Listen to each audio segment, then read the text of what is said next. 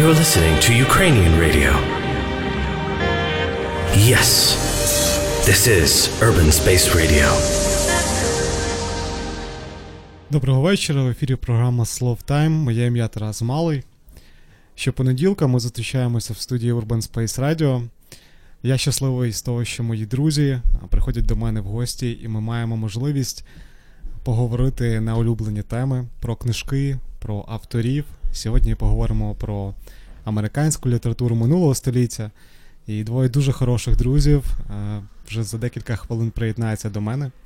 А ми розпочинаємо вечір цього складного понеділка з чоловіка, голос якого обов'язково почне нас налаштовувати на спокійний темп. Леонард Коен в ефірі програми Slow Time.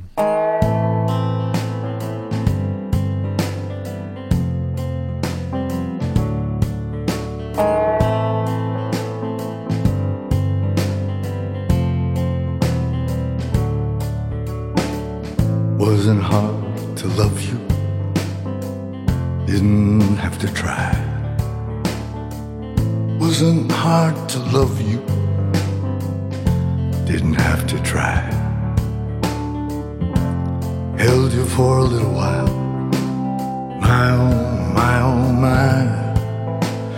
Held you for a little while, my oh my oh my.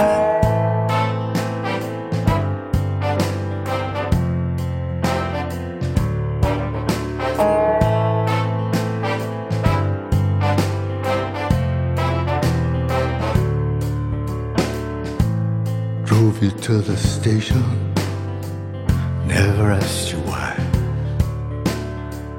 Drove you to the station, never asked you why. Held you for a little while, my oh my oh my. Held you for a little while, my oh my oh my.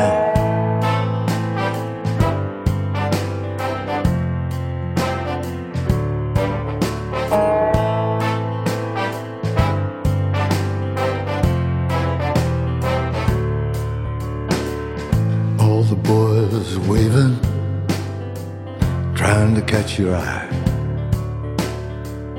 All the boys are waving, trying to catch your eye. Held you for a little while, my oh my oh my. Held you for a little while, my oh my oh my.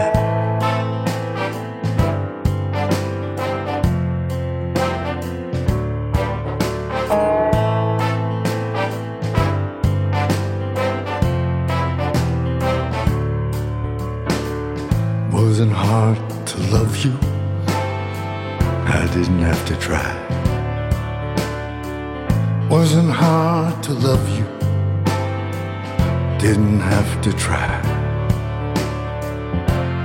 Held you for a little while, my oh my oh my. Held you for a little while, my oh my oh my.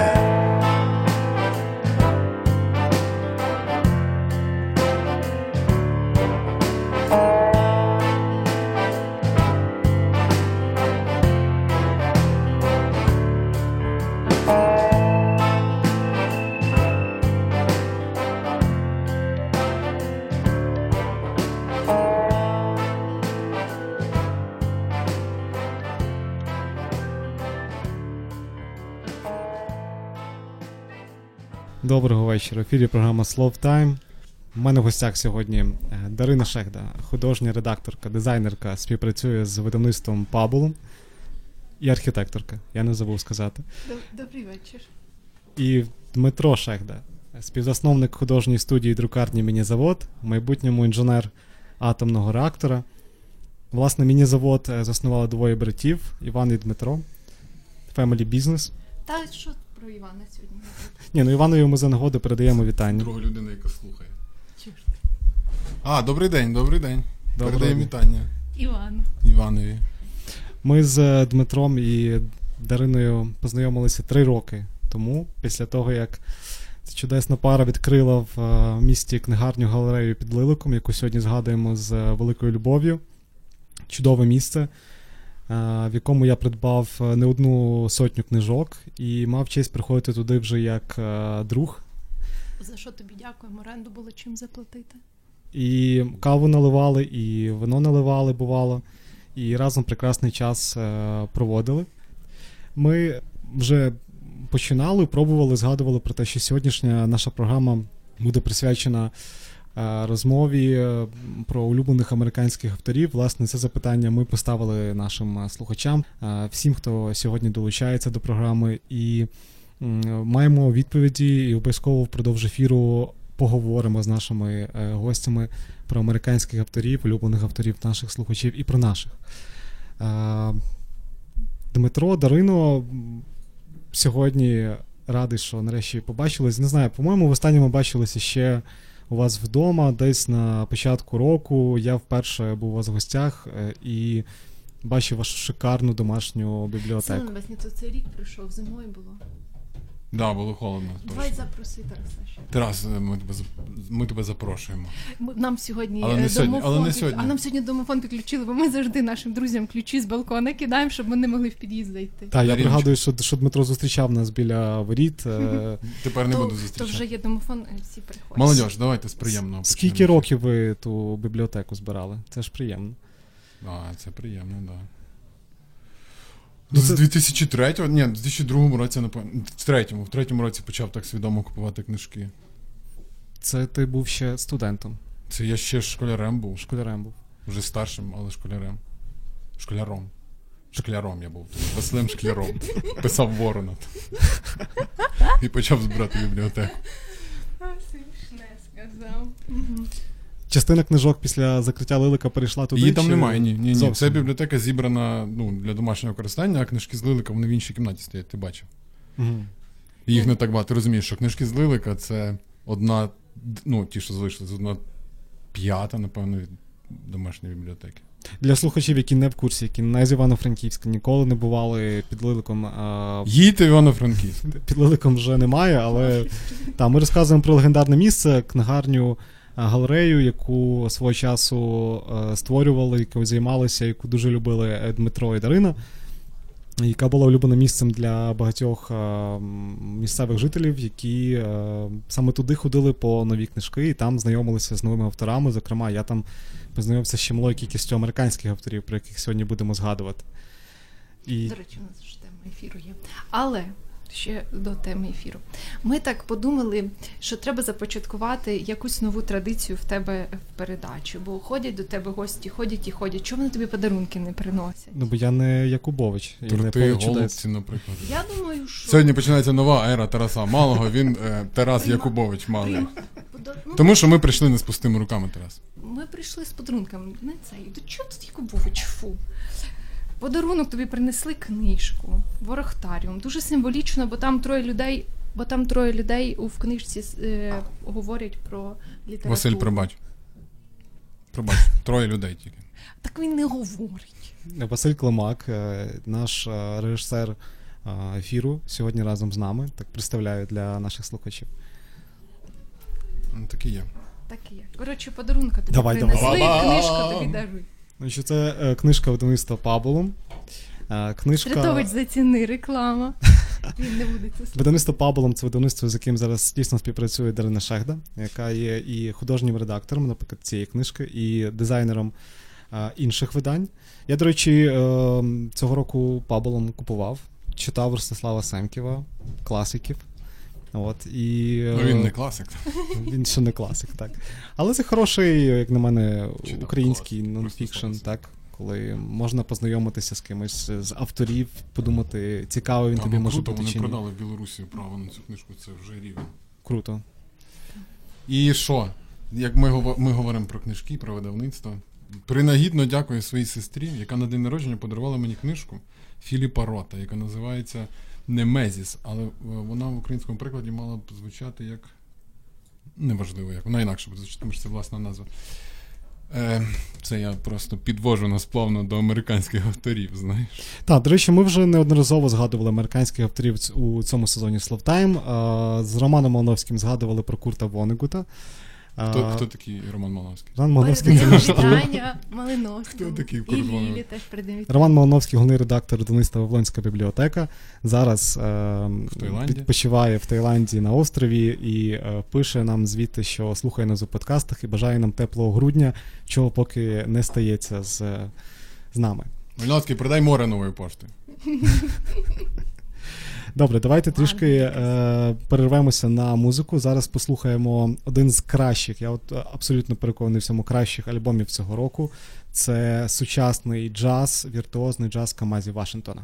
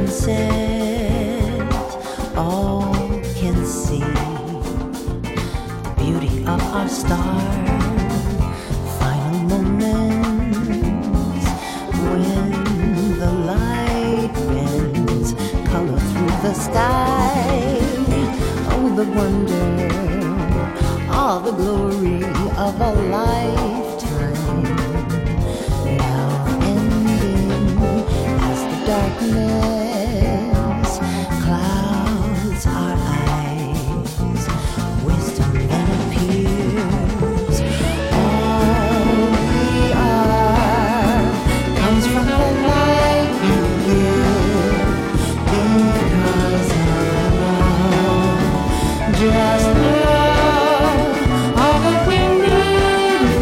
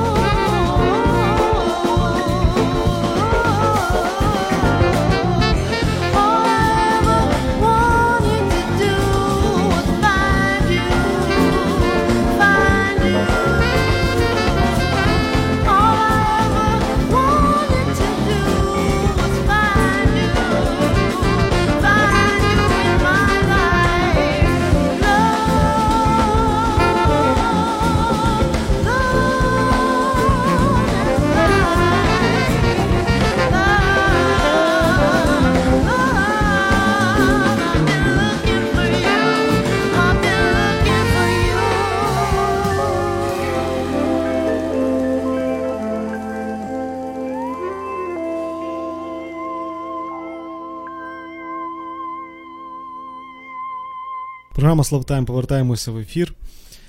І на черзі у нас перший автор, якого ми з друзями обмовились сьогодні, про якого обмовились поговорити, Філіп Рот.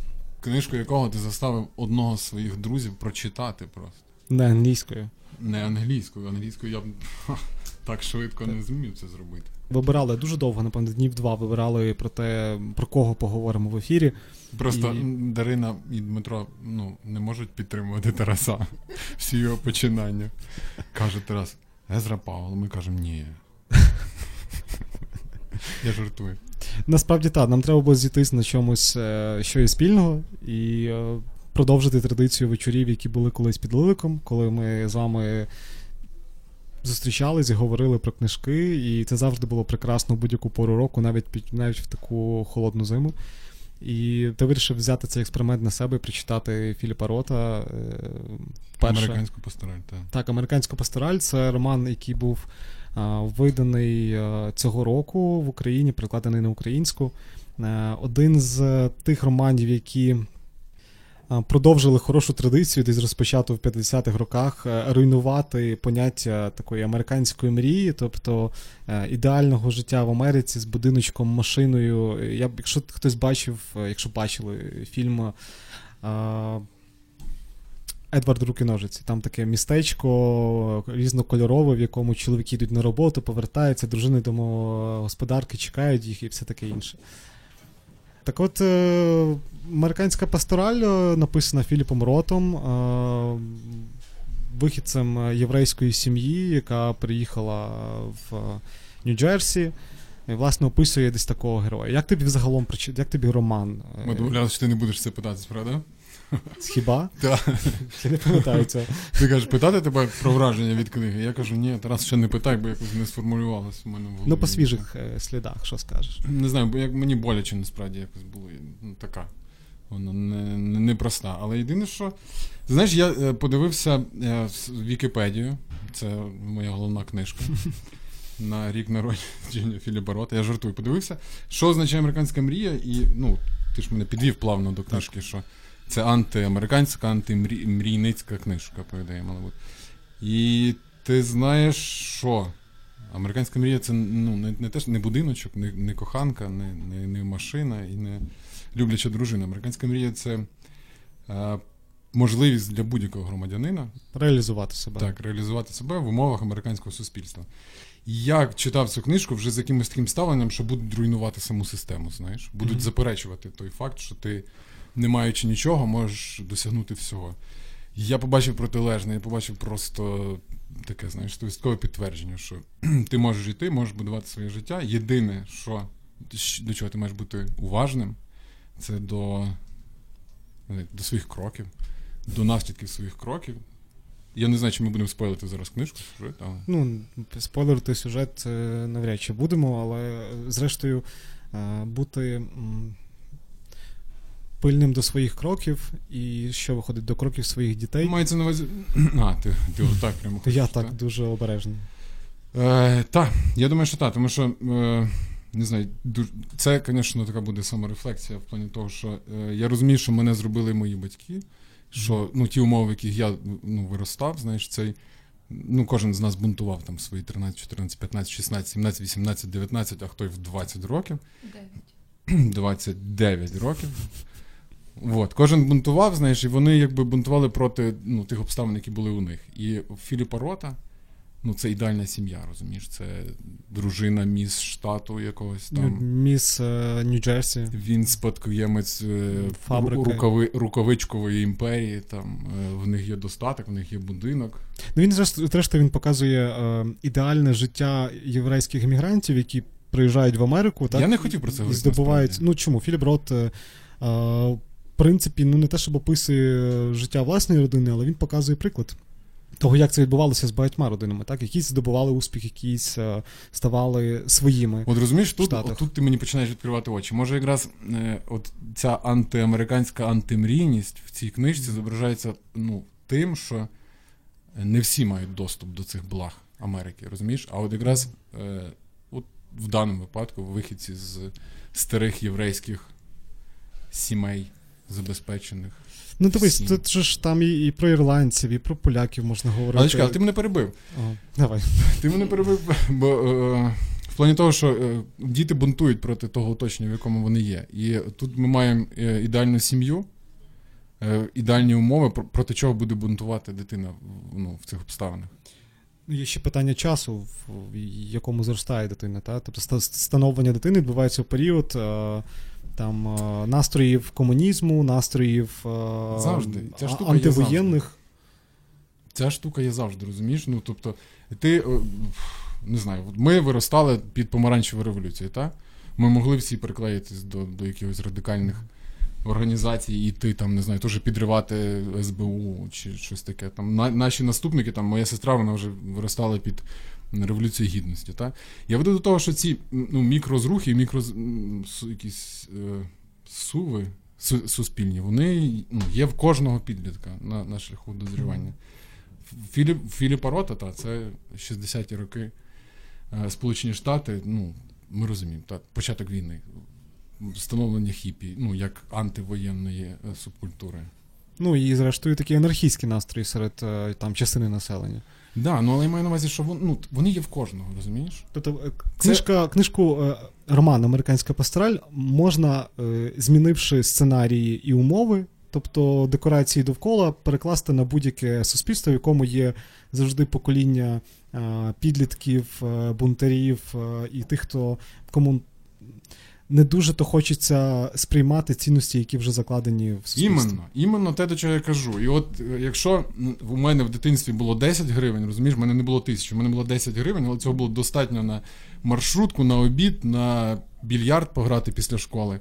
І я бунтував проти цих 10 гривень. А в даному випадку дочка бунтує проти сотень тисяч доларів, які у неї є.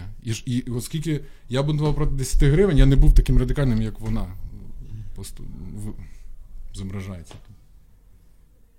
Ну, насправді, я погоджуюсь. Боже, як сложно все. А уявляєш, якщо нас слухають люди, які не читали книжку, так? Да? Я сподіваюся, що завжди в кожному ефірі сподіваюся, що слухачі програми Slow Time, не читаючи книжку, послухають мене, послухають гостей і зважаться на те, щоб прочитати непросту літературу. Я вважаю, що «Американська пастораль» — це непроста література, яку от складно розбирати навіть по свіжих слідах, а вже тим більше, прочитавши її давно. Вчителька з літератури в школі завжди починала уроки, коли ми брали новий твір на аналіз, вона завжди казала: так, спочатку давайте подумаємо, хто написав цю книжку. В даному випадку маємо сказати, цю книжку написав чоловік якихось ліберальних настроїв, вихідець з єврейської сім'ї, забезпечена людина. Так, от. Потім наступне, що ми маємо писати, один одного спитати. Проблематика книжки. Давайте з'ясуємо проблематику цієї книжки. Я так стараюся, знаєш, людей, які не читали, затягнути. Тому що ми зараз ходимо на соціально-побутову, так? Я так розумію, що, ну, не то, що соціально, родинно-побутову тематику наповнення книжки «Американська пастораль». Ну, дивись, проблематика в самих цінностях. Тому що коли ти починаєш читати, і тобі подають ідеальну картинку, ідеального її сім'ї, так? Да, ну от я ж кажу, ми можемо про неї говорити як про родинно-побутовий роман. А можемо говорити як роман, в якому протиставляється людина і система. Людина і американська держава. Угу. Зовсім інше русло все перевернути. І можемо сюди припрести навіть те, з чим прийшла до нас Дарина Степанівна. Ну, обов'язково підійдемо до цього. Гаразд, одне запитання перед тим, як ми перервемось на музичну паузу. Цей роман Філіпа Рота, це одна з...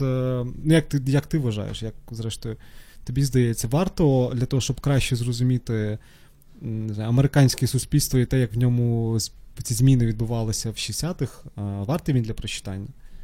Безумовно, він вартий для прочитання. Я не можу сказати, щоб зрозуміти американське суспільство, просто щоб зрозуміти людину з американського суспільства, він, безумовно, вартий для прочитання.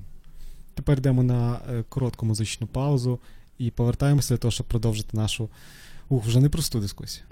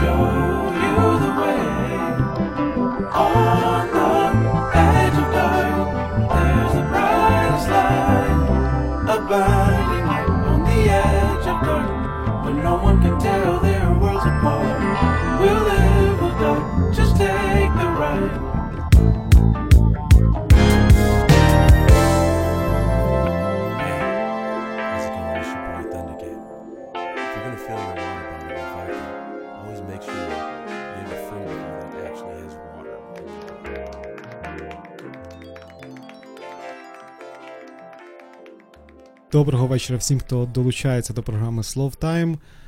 Сьогодні в нас незвичайний ефір. Говоримо про улюблених американських авторів. В гостях у мене друзі, яких давно не бачив, яких страшенно радий вітати сьогодні в студії, які спеціально приїхали на цей ефір. Дмитро Шехда, Дарина Шехда.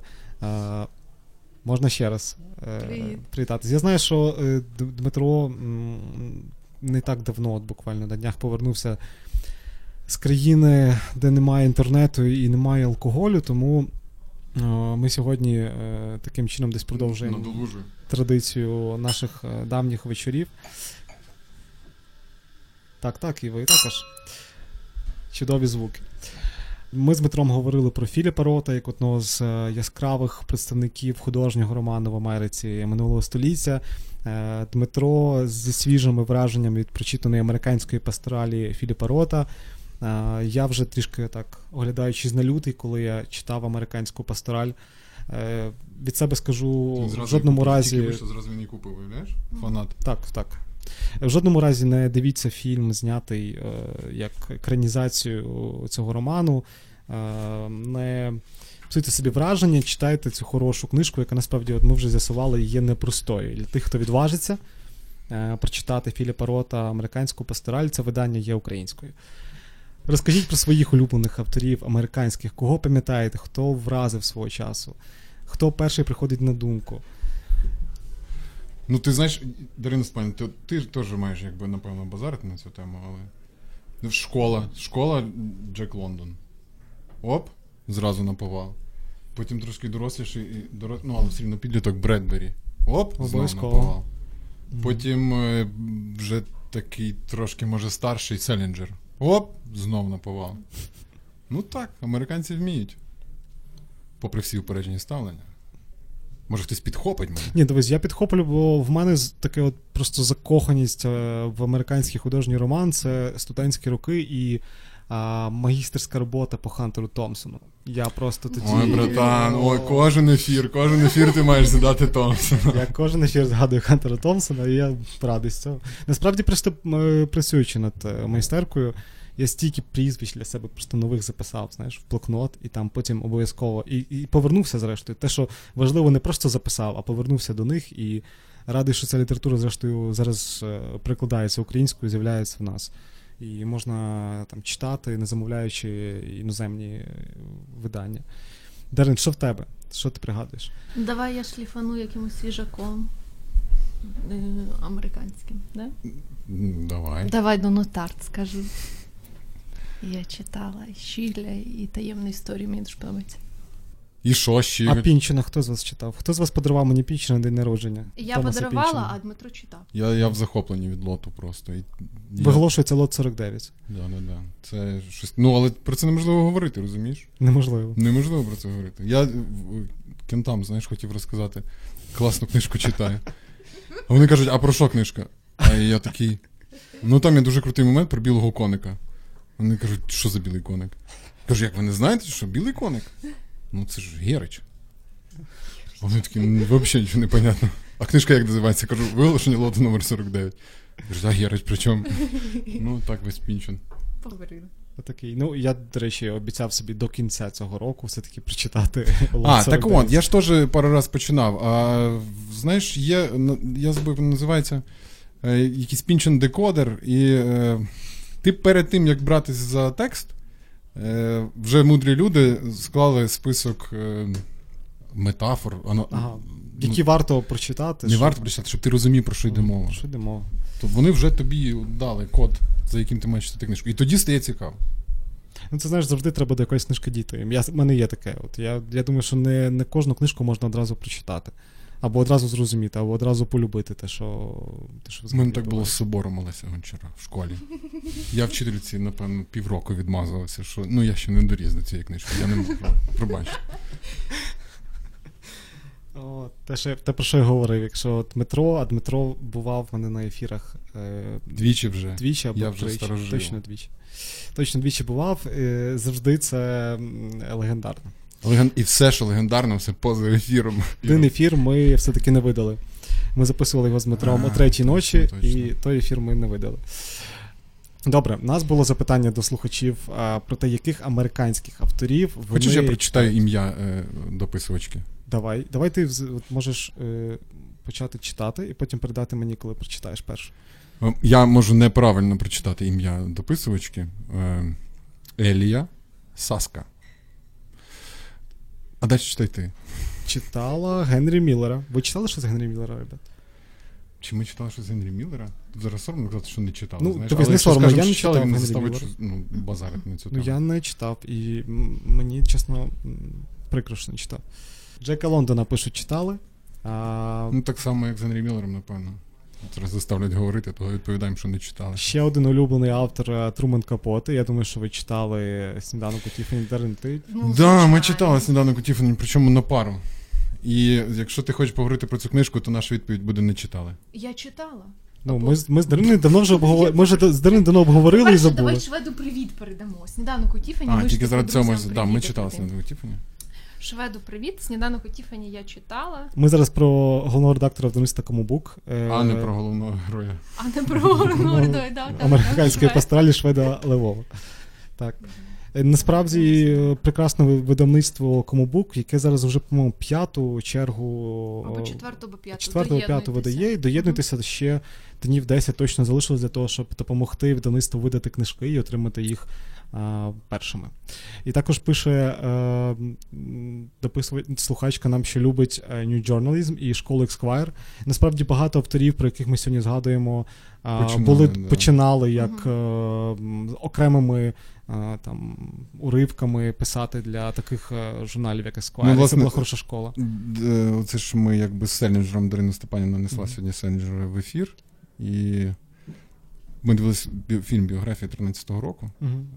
Ну, така документалочка, ну, дуже посередньої якості, але не важливо. Важливо те, що там показували публікації, знаєш, і журнал Esquire, в якому виходив Селінджер. І «Нью-Йоркер». «Нью-Йоркер», і це такий шок, знаєш. Дав дорогу багатьом просто. Оцей New Journalism, власне, так і розвивався у 60-х, 70-х. Так. Що... Не перебуває. Так, і в нас пишуть про улюблених американців, до речі, Галапагос Воннегута і Біл Брайсон, знайомство з яким почалося саме з книги про Америку «The Last Continent». І я, на жаль, Брайсона не читав. Я читав, коли готувався до ефіру, в статті «Американська література 20-го століття». Ти читав статтю, що я читав статтю, Дмитро. Галапагос Воннегута згадували ми в першій програмі. Один з улюблених романів Курта Воннегута. Улюблених романів Романа Малиновського. Виданих Романом Малиновським в Україні. Знову згадуємо Вавилонську бібліотеку. І ще також тут продовження, я не побачив одразу. Познайомилася з Брайсоном через те, що шукала книжку про Штати, щоб це були не Нью-Йорк, Чикаго чи Каліфорнія. Це напише Олександра. Слухай, ну насправді цікаво. Мені цікаво просто після ефіру от пошукати про Біла Брайсона, тому що вперше зустрічаю його прізвище. Взагалі, соромно за себе. А також нам Наталка пише, що Хемінгуей, звісно, вважає його американським. Ну, так, звісно, американським. Торо теж крутий, але Ернест — любов. Про Торо не зрозумів. Я знаю Бенісіо Дель Торо, але це не письменник. Як не банально, але Кінг – це якщо автор, якщо роман, то треба ще подумати. Але не підписано, хто це, на жаль. Ми всім вдячні за те, що ви пишете, тому що це, ну, ще не цікаво. Я, напевно, Хемінгуея назвав би першим, взагалі, якби там мені сказали, американський автор, хоча назвав би Курта Воннегута, якщо чесно. А я Хемінгуея назвав би. Я Воннегут назвав би теж Хемінгуея, напевно. Селінджер точно називав Хемінгуея. Селінджер привозив Ернестові Хемінгуею читати свою коротку прозу. Ну, якраз рибку-бананку, да. І Хемі просто поблагословив його і сказав, що це дуже круто. Принаймні, його внук точно про це писав в якійсь там частині мемуарів. Стільки вже вийшло цих автобіографій, що тільки навіть українською, що вже тільки встигає їх читати. Так, віднесені вітром і довга панчоха. До речі, довга панчоха один з перших. Так, в дитинстві точно читав. Желязний, Роберт Желязний. Джек Стіний. Це Артем нам пише. Бійцівський клуб. Палагнюка чи Паланіка? Паланіка, звісно. Яна пише нам, що Фіджеральд, ну звісно, Фіджеральд — це взагалі любов. Дарина Степанівна, між іншим, збирає книгу «Великий Гетсбі» на різних мовах. Так, в мене є французькою, французькою, німецькою. І тепер уже є на фарсі, так. Дмитро з меню привіз. Так, згадуючи Іран, скажу, що дуже крута країна, дуже крута, і в літературному плані також. У них стільки перекладів, вони настільки швидше за нас йдуть. Просто я заходжу... в мене просто є поганий досвід вже з пошуком книжок для Дарини Степанівни з подорожей. І заходжу в книгарню. Причому в таку книгарню, там, де газети продаються. Це не книгарня, а газетярня. І кажу: добрий день, слухайте, мені треба книжку. Великий Гетсбі Фіджеральд, да. І я вже готовий дати ще 14 тисяч пояснень, яку саму книжку я хочу. Ну, я навстаю це зробити, він мені хоп просовує. І каже: от, прошу. 180 тисяч їхніх грошей коштувала книжка. На наші це десь в районі 45 гривень. Дуже дешево. Розумієте, да? І ще Юля нам, слухачка, написала, що Керуак один з улюблений автор. Про Керуака ми також... Ви, по-моєму, базарили вже з кимось про Керуака. Ми з Ольгою Перехрест вже говорили про Керуака. Не кажи базарили. Запрошую у подкаст. Були дискусії. Інтерв'ювали Олю Перехрест. Інтелігентні друзі в ефірі, в гостях. А можна подарунки дарувати слухачам? Так, звісно. Чи це складно?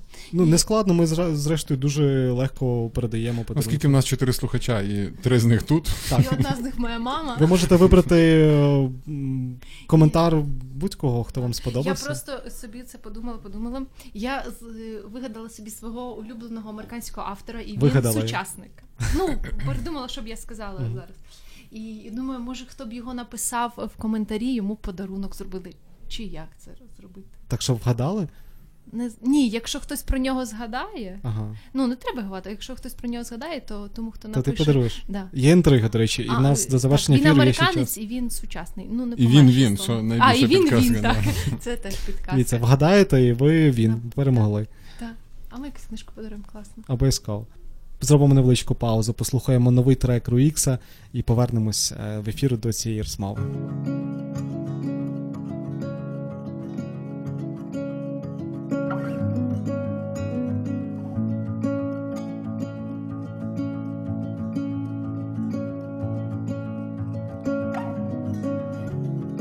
Come hold me down, I've gone too far.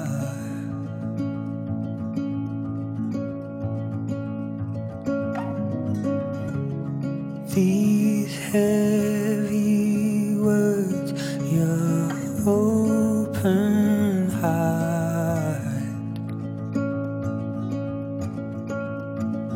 Somebody hold my head up. Somebody hold my head up.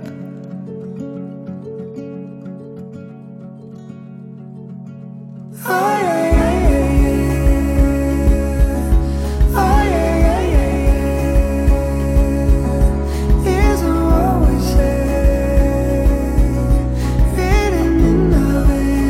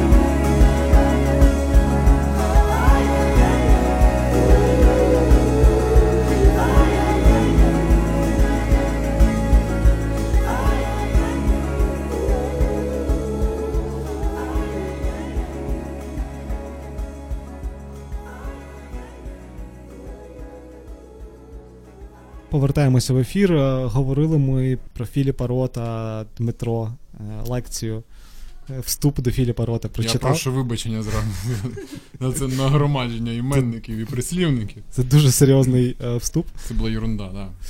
Да. Ні, насправді ні. Філіп Рот, в мене є десь тут невеличка цитата його про автора, якого нам представить Дарина. Отже, Філіп Рот для одного з американських видань так сказав. Він навчився жити у цьому світі, але як? Це ж очевидно, він святий.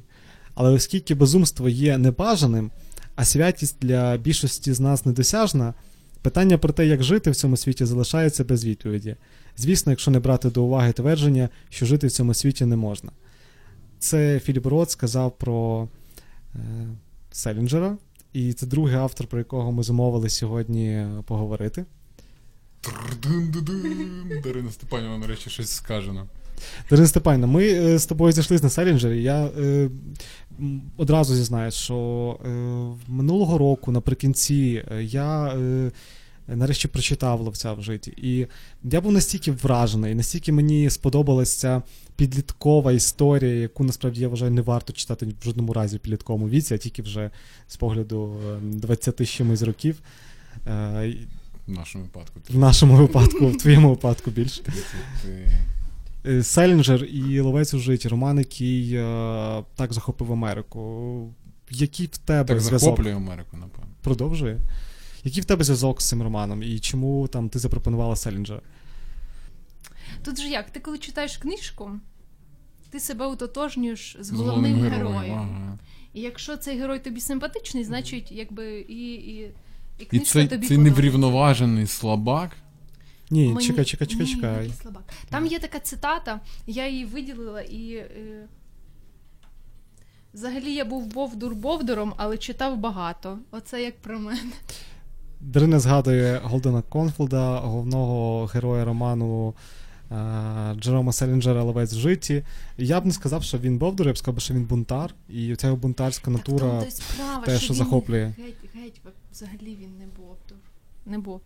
Це для мене найбільш захопливий момент роману. Це історія з платівками, яку він придбав для сестри, і яку він з такою обережністю, з якою він так шалено шукав, знайшов і яку не доніс. І цей стосунки з сестрою, такі найбільш такі трепетні, вражаючі в романі. Я не знаю, я саме за цим запам'ятав собі героя. Не як бунтаря, якого виганяють зі шкіл, не як бунтаря, який не розуміє, куди рухається, чому всі поводяться саме так, а не інакше, але саме тому, що він був дбайливим братом. Не знаю, чому так. Ні, ну там, мені здається, взагалі в тому діалозі, коли він додому приходить тихенько, щоб його ніхто не чув, із сестрою говорить, нам взагалі вся книжка і весь сенс розкривається виключно в його діалозі з цією його сестрою Фібі. Цікаво, Фібі з друзів назвали на її честь. Фібі. Ну, ви себе якимось... У друзях точно був момент про озеро, яке замерзає, куди діваються качки. Куди діваються? Головне питання роману, куди діваються качки, коли озеро замерзає. Ми мали його тобі поставити, Тарас. Ти знаєш, мали поставити в кінці. В кінці. Я не пам'ятаю, там він розкрив відповідь на це запитання, чи це він поставив його і все?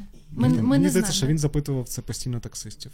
Так, він запитав це таксиста, таксист йому нічого не відповів, і це таке питання, і от ми не знаємо. Є там на нього відповідь, немає? Добре, а якщо там немає відповіді, може не у всіх романах мають даватися відповіді на запитання. І взагалі не мають даватись відповіді жодних. Ні, відповіді ти не мають даватись відповіді, ти маєш просто отримати задоволення. Дайте мені відповідь, будь ласка, обидвоє на запитання, чого, як його, Голден Колфілд. Мені більше подобається Голден, до речі. Голден, так. Тому що якщо Голден, тоді він герой. А якщо Голден, тоді він герой роману Селінджера. Чого він постійно відгрібає, от ви мені скажіть. Чого він не може дати здачу? Чому йому розбили ніс, йому дали в живіт, і він корчився. Чого він відгрібає? Тому що йому 16. Ну, яка різниця? Він відгріб від 16-річного в першому випадку. Точно. Можливо, він не такий, насправді, бунтар, як йому хочеться здаватися. От мені здається, що, насправді, цей герой, він сам собі суперечить. Тобто людина, яка старається йти наперекір всім і від всіх відгрібає. Або йому може подобатись те, що він життя з ним робить постійно такі от коники викидає. Це те, до чого я підвожу, що оцими бунтарями стоїть ті, хто відгрібає. Ну, дивись, в мене є певна, не знаю, лінія, яка проходить по американцях, та? Там від Геклібері Фіна. Там, до речі, ми забули про Марка Твена. Так, від Геклібері Фіна до от Голдена Колфілда і закінчуючи Читом Бейкером, музикантом, насправді, я не письменником ні разу, але трьома такими персонажами, які от уособлюються бунтарство для мене в Америці, в культурі американській. От, моїх улюблених три бунтарі. Я випив за них ще не, ти поняв, так? Так. Дуже класно ти старався ухилитися від мого запитання. Я так розумію, що ухилився, так? Ну, як міг. А ти сам що думаєш? Я не знаю. Це для мене якраз... Добре, ти був бунтарем в школі чи ні? Ну, швидше все, що був. Ну, мене, правда, зі школи не виганяли. Ні, кілька раз, двічі я був на порозі вигнання, але... Тобто ти міг зрозуміти головного героя, читаючи там роман «Ловець у житті». Розумієш, я вже читав його, як статево зрілою особистістю. І мені здається, що Селінджер писав його не статево зрілою особистістю. Тому що, очевидно, що Колфілд списаний з Селінджера. Та, і ти там... Він читав його, він його писав уже після війни і, зрештою, дорослим. Ну, звичайно, я якраз веду до того, що він списаний з Селінджера, так? Ну, я навіть прослідковую якісь елементи з його біографії. Там, наприклад, любовна історія з Уною. Воно також є, в романі «Ловець у житті». І я зараз насмілюсь сказати, що Роман Ловець у житті написала... Скільки йому років було? Якщо він в 19-му народився, в 51-му закінчив... 32. Ти так швидко порахував. 32, дійсно. 32 роки, і наш герой, наш автор, насправді в свої 32 ще залишався на рівні розвитку 16-річної особистості. Я за це тільки люблю і поважаю, і... Але просто я хочу це...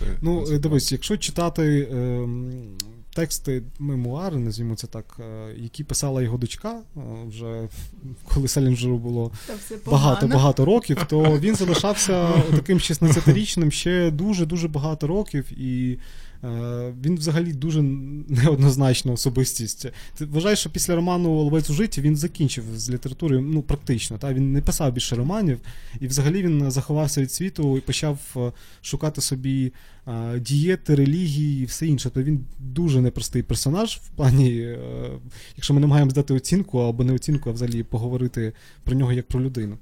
Дуже непростий. Про нього, про людину, мені здається, що його біографія цікавіший текст, ніж «Ловець у житті», знаєш. Мені здається, що він був маніпулянт і спекулянт. І він чітко розумів, що вибудовуванням, виконструйованням цієї своєї особистості, такої загадкової з одної сторони, з іншої сторони, він ж якби, де він там жив? Якийсь там Кашемір, якесь американське місто невеличке, штат Нью-Гемпшир, там місто... Він насправді переїжджав, бо він шукав собі постійно якесь житло для усамітнення, тобто він переїжджав декілька разів, я не відслідкую зараз. Ой, а я взагалі цей момент прощалкав, тому що я думав, що він жив в цьому самому замку ціле життя. Я думав, що він жив в одному цьому погребі закритому. Неважливо, він брав участь в житті громади цього міста, при тому будучи такою величезною загадкою для своїх читачів і фанатів. Ну і ховаючись від медіа, від публічного світу якогось. Я не знаю, тобто, це ж не поодинокий випадок, коли з авторами таке траплялося. І там були ще історії про те, що він після війни досі не відійшов був від цих невротичних проблем, тобто...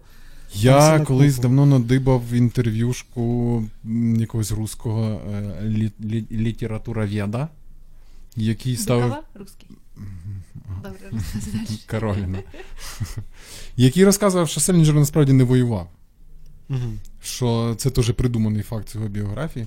І от насправді в нього є книжечка така, вона не перекладена на українську мову, 9 оповідань. Ні, вона перекладена ще видавництвом Фоліо, є 9 оповідань. Дуже давно, з цими обкладинками жахливими. Я зізнаюся, це була аудіокнижка, я її слухав російською мовою.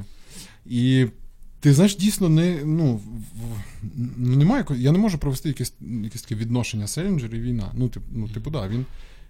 Він про це пише, він якось рефлексує, але Таке враження, що ця людина просто з новин дізнавалась про події на фронті. Хоча насправді, принаймні Вікіпедія наша каже, що він брав участь в місяці в Нормандії. Є ще питання з тим, що дуже багато... Так, брав, теж Вікіпедія каже, але є ще момент, військові також воліють забувати те, що побачили на війні, або те, що вони пережили на війні. І це теж момент пам'яті. Забути те, що ти бачив, як люди помирають і все таке інше. Ну, я уявляю це як ПТРС, з яким військовий, учасник бойових дій бореться потім ціле життя, але він не стає Селінджером. Така пауза просто напрошується. Ми здається, ми погрузли в Селінджер. І, власне, він такий є. Насправді, він непростий. Так само після «Ловця у житті» немає прекрасного відчуття Різдва, хоча книжка написана там з подіями досить різдвяними, там передні різдва. Я знову виголошу питання до вас двох. Виголошиш лот 49. Ну, ти розумієш, там настрій, в якому працює цей коньячок. Холєра, я забув питання, яке я хотів поставити. Підхопіть, будь ласка. Ти пригадаєш запитання, а ми послухаємо музиканта, який для мене, як на мене, дуже пасує до прочитання «Ловця у житті», в якому в романі згадується дуже багато так само і джазу, і тої сучасної музики. Чет Бейкер, ще один бунтар в ефірі програми «Slow Time».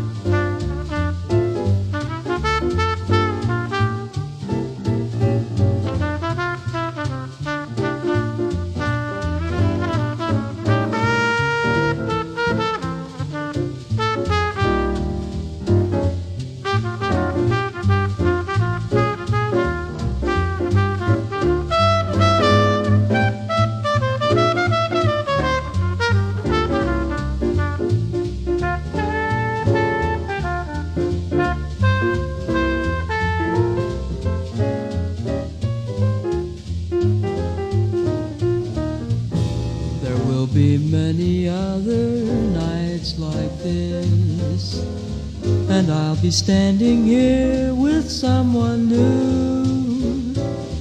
There will be other songs to sing, another fall, another spring, but there will never be another you. There will be other lips that I may kiss, but they won't thrill me like yours used to do. Yes, I may dream a million dreams, but how can they come true if there will never ever be another you?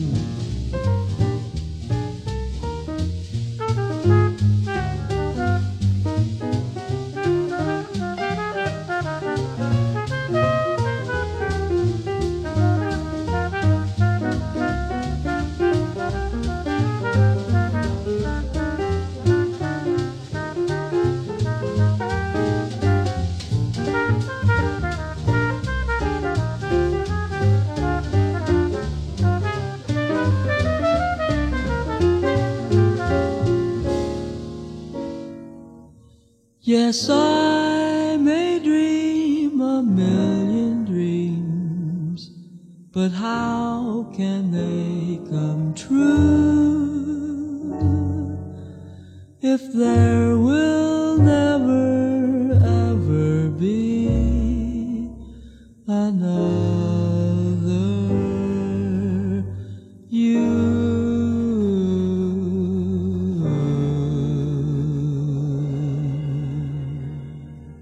Чет Бейкер в ефірі програми «Slow Time». Ми поступово зменшимо темп. Хоча програма «Slow Time» – це завжди про сповільнення. Сьогодні ефір зовсім повільним не був. І я за це вдячний вам, друзі. Дарина, Дмитро Шехда сьогодні... Це кінець уже? Та почекай, ще не кінець. Дарина, Дмитро Шехда сьогодні в мене в гостях. Дуже давно не бачились і важко структуру надати цьому ефіру. Слухайте, насправді... говорили ми сьогодні про Філіпа Рота, згадували про Селінджера. Дмитро все намагався згадати запитання, яке я хотів поставити, але не згадав. А в коментарях хтось про Маккартні написав уже? Ми зараз ще раз попросимо. Про Жадана написали, підходить тобі? Да. Я пропонувала, щоб цей ефір був про Жадана. Я би тут говорила, просто не змовкала. До речі, Жадан крутий романіст. Крутий, крапка. По-українськи сказати повістяр, то якраз він так само, як американці, він працює в американській манері, він представляє завжди людину в системі. Розумієш? Тобто Жадана можна назвати тим, хто адаптує для нас оцю американську культуру. Боже, я вже бачу, як в мене летить якась єрунда така велика і розмазана. Зараз коментарем, так, розмазана. Але... Можна в мене запитання? От серйозно, поки ми не зайшли в тему українських сучасних письменників, які я зовсім от просто слабкий.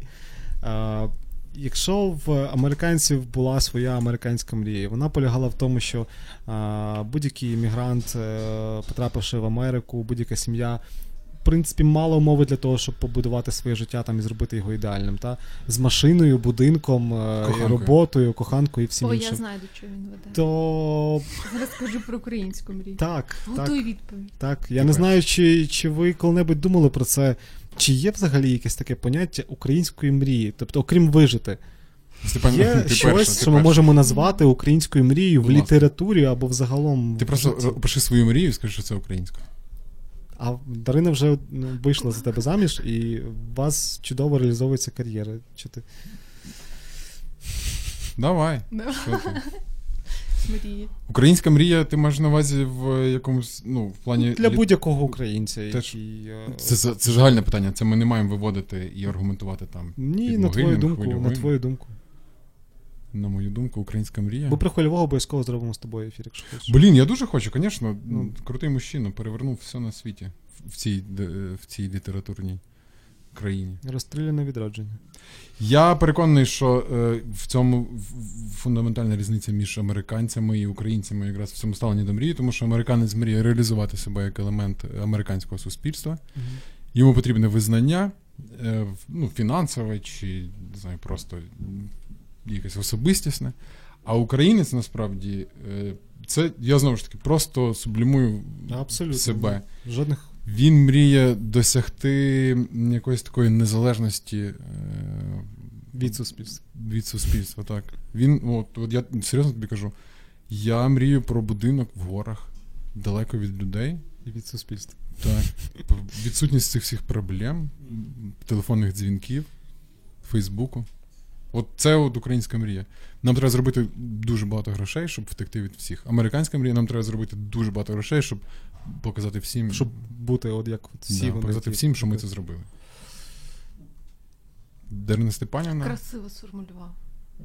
Думаєш? Угу. Це не я, це мені конячок. А мені подобається. А хтось пише зараз про... Хто зараз, на вашу думку, до речі, пише про українців найкраще? Жадан? Хто на вашу думку, зараз пише? Жадан. Пише. Жадан. Це правда. Антайни чудові. А хто співає? Жадан. Вагоноважаті. Вагоноважаті. Не затягуй, просто не затягуй нас в інший ефір, в іншу програму, про інші розмови. З вами так завжди. Я от відколи пам'ятаю, відколи ти прийшов вперше до мене на ефір в 15-му році. От так завжди. Жодного разу ми не говорили по темі, жодного разу ми не дотримувались, а ми ніколи сценаріїв не будували на наші програми. Тому це... Ні, давай скажемо всім, що будували. У нас є листочок, у нас розписано кожне слово, у нас є в перепліках все. Це не готувалась, так, просто розхвилювалась. І от ми йдемо зараз чітко по сценарію, як ви чуєте, шановні слухачі, 4 вас ми бачимо. Як ви чуєте? 5 мама написала, що слухає. До речі... Вітання, мамі передаймо. Обов'язково передаємо Наталії Петрівні, мамі Дарини, вітання. А мені передали смс-кою вітання, я теж передаю. Мені дуже приємно, я з задоволенням згадую. Шановні слухачі, я чесно вам скажу, ми з Тарасом Малим, я з Тарасом Малим бачу стільки тут, на радіо, на Урбані. І, будь ласка, залиште коментарі під подкастом Тарас, поклич Дмитра. Незалежно від того, чи вам було цікаво слухати, чи вам було не цікаво.